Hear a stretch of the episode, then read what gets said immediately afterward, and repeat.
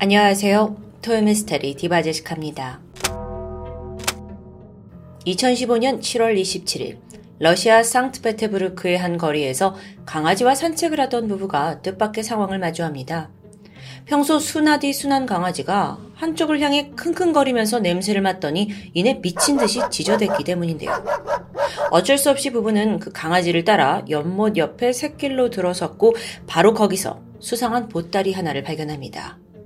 샤워 커튼으로 꽁꽁 싸매어진 상태였어요. 가까이 다가가니 지독한 악취가 풍겼죠. 보통의 물건이 아니다라는 걸 감지했고 즉각 경찰에 신고 전화를 겁니다. 현장에 도착한 수사관이 조심스럽게 보따리를 풀어봤는데 안에서는 여성의 몸통이 발견되었습니다. 머리와 팔다리는 잘려 있었고 그저 상체만 욕실 커튼에 감싸져 있었던 거예요. 또 한 가지 특징은 이 몸통이 대략 칠십대 이상의 노인으로 보인다는 점이었죠. 경찰이 주변 씨씨티비를 수거해서 살펴보기 시작합니다. 아니, 이런 보따리를 직접 연못 인근까지 가져온 사람이 있을 거잖아요. 짐작이 맞았죠. 그건 바로 또 다른 노인 여성이었습니다. 한편 경찰은 시신의 몸통만으로는 신원을 특정짓기 어려웠는데요. 그래서 씨씨티비 속 문제의 인물을 중심으로 탐문 수사에 나서요. 그러던 중 극적으로 그 죽은 피해자의 신원을 확인하게 되는데 그녀의 이름은 발렌티나 올라노바. 근처 아파트에 살던 칠십구세의 할머니였습니다. 그리고 보따리를 옮기던 할머니 역시 그녀와 함께 사는 룸메이트라는데요. 경찰은 즉각 그녀들의 거주지로 출동했습니다. 띵동. 벨을 누르자 잠시 후 집에서 머리카락이 새하얀 한 노파가 등장합니다. 어떻게 오셨어요? 아니, 이분이 토막살인을 한 범죄자라고 보기엔 나이도 일단 너무 많고 심지어 사람 좋은 미소까지 짓고 있는데요. 경찰은 집주인의 사망 소식을 전했고 이후에 집안을 좀 살펴봐도 되겠냐고 요청합니다. 살펴보니 뭐 안방은 잠자리가 잘 정돈되어 있었어요. 할머니 두 분이 사시는 곳이라 특별한 건 없을 줄 알았죠. 하지만 옆에 있는 욕실을 연 순간 경찰은 모든 게 편견이었다는 충격에 빠집니다. 욕실 곳곳에 새빨간 혈흔이 튀어 있었고 욕조 안에는 잘려있는 몇 개의 신체 조각이 그냥 널브러져 있는 겁니다.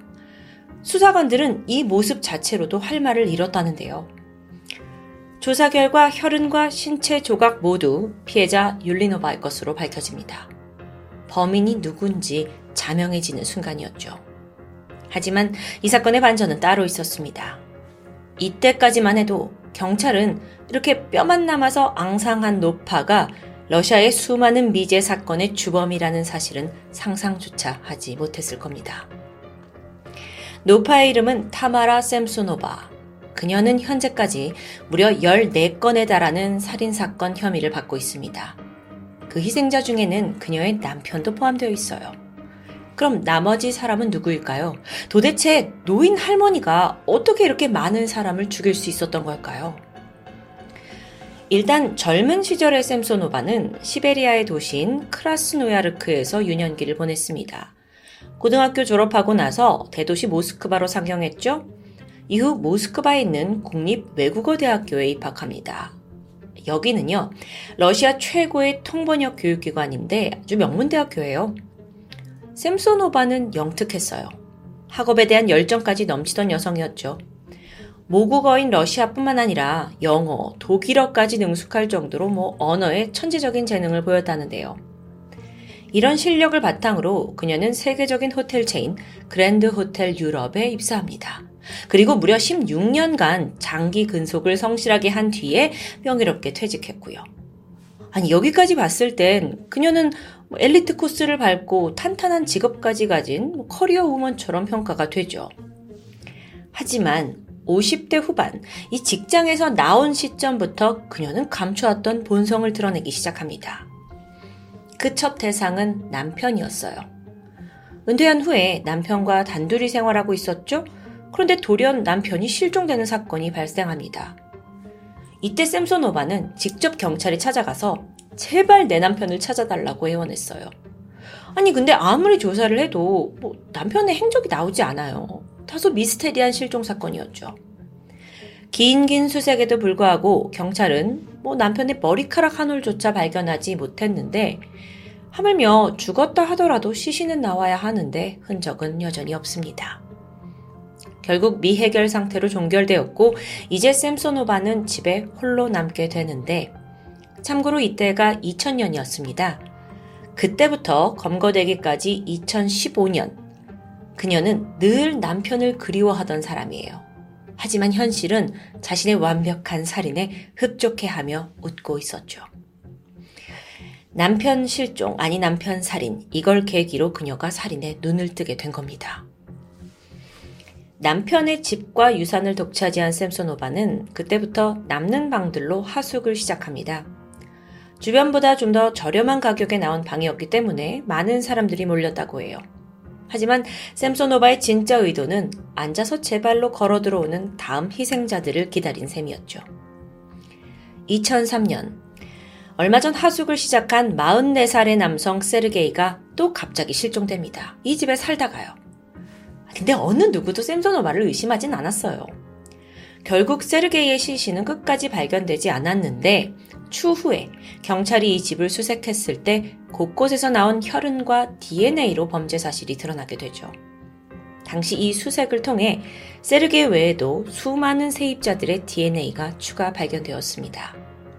아, 물론 피해자들 대부분 이 집에 살았다가 실종된 형태였잖아요. 그래서 이게 실종인지 살인인지는 추정만 하던 중이었죠. 그러다 경찰이 결정적인 걸 발견합니다. 그건 바로 샘소노바가 직접 작성한 범죄 일기장이었어요.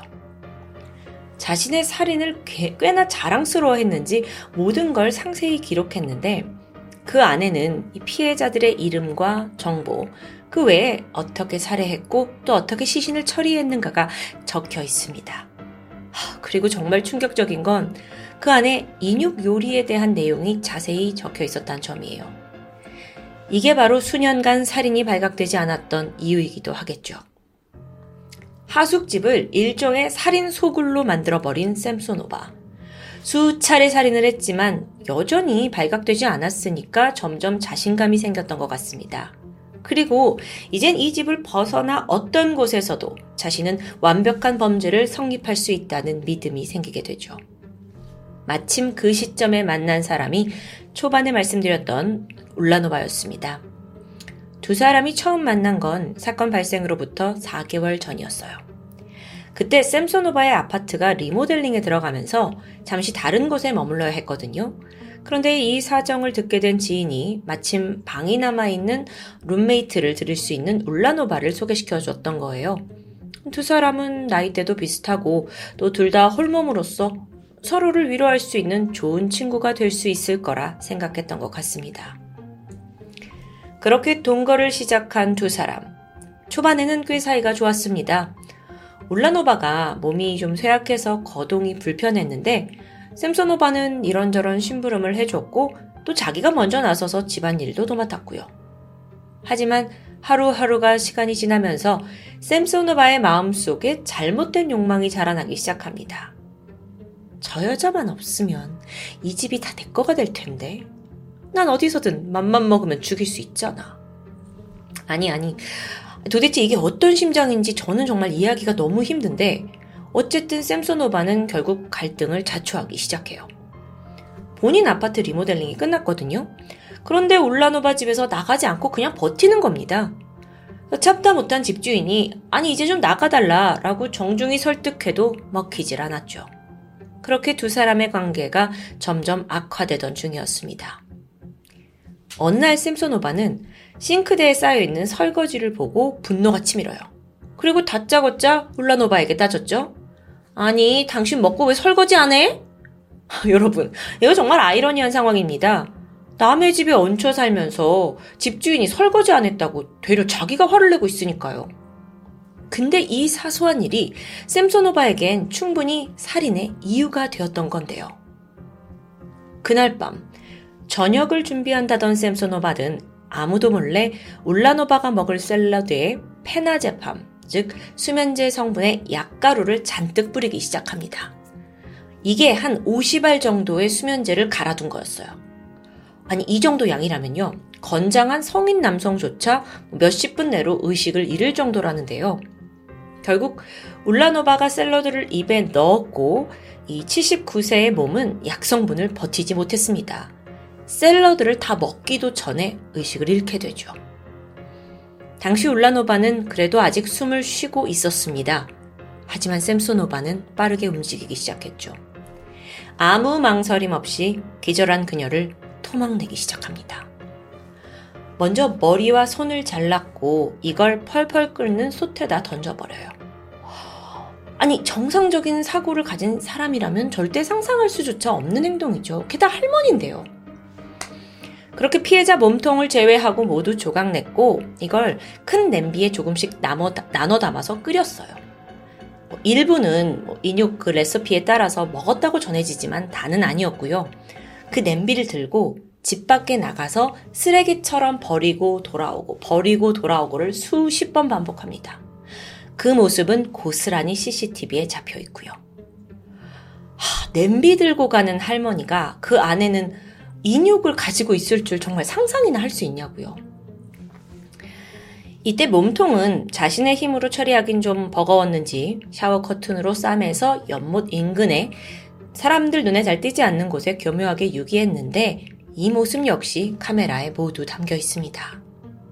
이후 법정에선 샘소노바의 태도는 한 번 더 우리를 충격에 빠지게 만듭니다. 판사 앞에서도 전혀 겁먹거나 반성하는 태도가 아니에요. 오히려 아, 실내 너무 덥지 않아요? 좀 나가고 싶어요. 뭐 이런 뻔뻔한 언행을 보이는 겁니다. 결국 판사가 당신의 범죄를 후회하지 않냐라고 질문했는데 수십 년간 내가 결국 이 재판대에 설 걸 난 알고 있었어요. 울라노바를 죽인 건 내 살인의 마지막 챕터가 될 거고 난 굳이 이 상황에서 벗어나려고 하진 않을 겁니다. 아니, 너무 쓸데없이 당당한 자세가 오히려 기이하죠. 주변 사람들 말에 따르면 실제 샘소노바는요 종종 이런 말을 했어요. 나는 곧 유명해질 거야. 사람들이 날 되게 좋아하게 될걸? 좀 망상이죠. 어쩌면 자기의 범죄가 천하에 드러난 후에 오히려 자기가 어떤 사악한 영웅으로 불리길 원했던 게 아닌가 싶어요. 이건 상당히 나르시스트적이고 또 소시오패스적이라고 할 수 있는데요. 사실 이런 모습은 그녀의 일기장에서 더 또렷이 드러납니다. 일단 여러분, 일기를 왜 씁니까? 혼자 기록을 남겨두는 거잖아요. 그런데도 불구하고 마치 타인이 이걸 읽게 되길 기대하는 듯 러시아어, 영어, 독일어를 막 번갈아 가면서 일기를 써내려갔던 게 참 특이한 점이었죠. 러시아 언론에 그 일기의 일부분이 음, 공개가 된 적이 있습니다. 특히나 이천삼 년에 저지른 세입자 살인 사건에 대한 고백이 적혀 있는데 굉장히 끔찍한데 일부만 좀 번역해서 보면 나는 세입자 볼로디아를 죽이고 칼로 그를 욕실에서 조각조각 잘라낸 후 시체 조각들을 비닐봉지에 넣어서 프룬젠스키 구역의 다른 곳에 버리게 됐다.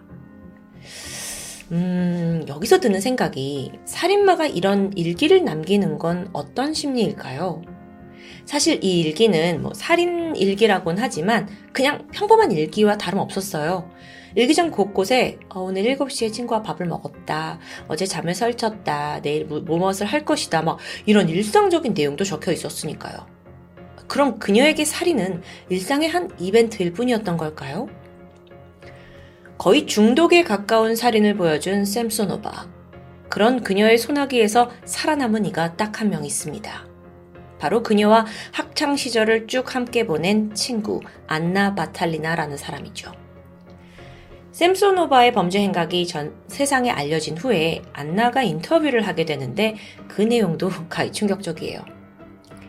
아직 샘소노바의 남편이 살아있던 시기에 그녀는 종종 친구니까 안나와 남편의 험담을 나누었다고 합니다.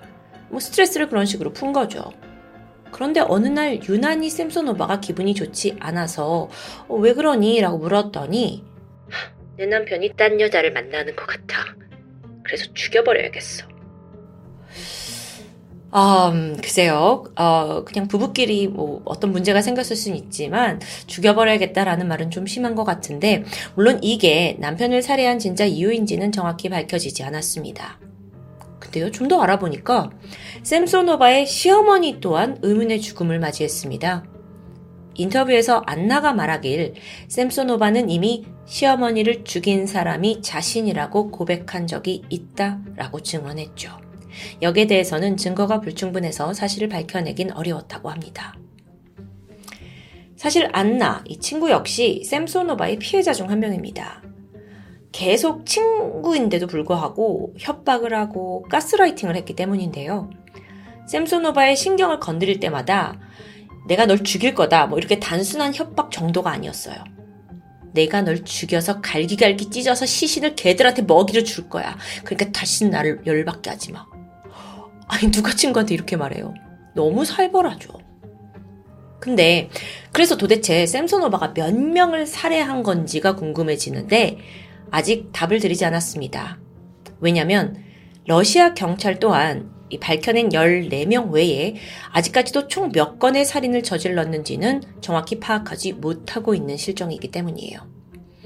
물론 발렌티나, 맨 처음 등장한 피해자 사건의 범인인 건 확실하죠. 근데 그 외에는 음, 직접 증거가 부족하고 일기 고백과 정황만 있을 뿐이라는데요. 현재 샘소노바는 카잔 정신병원에 수감되어 있습니다.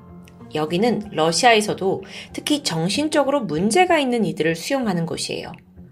샘소노바는 여기에서도 가장 경비가 삼엄한 특별 중환자실에 수용되어 있고 또 앞으로 남은 평생을 모두 여기서 보낼 거라고 전해집니다.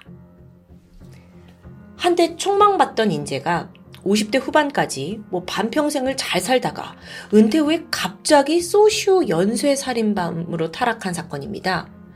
아니 그 이유가 저는 너무 궁금했어요. 이 사건을 쭉 다루면서.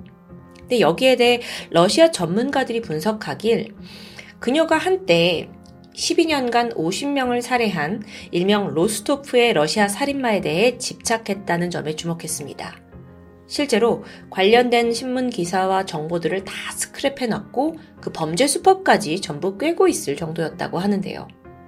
이런 강한 집착이 결국 모방살인을 유발했다는 의견이 어, 강력히 지배적입니다. 아, 근데요, 그런 집착이 왜 갑자기 오십 대 후반에 발생했는지 그 부분은 여전히 미궁에 빠져있죠. 보통 우리가 이렇게 토요미스테리를 통해서 살인마를 이야기할 때면 그들의 성장 배경이나 뭐 트라우마가 된 경험들을 이야기합니다. 거기서 영향을 받았을 수 있기 때문이에요.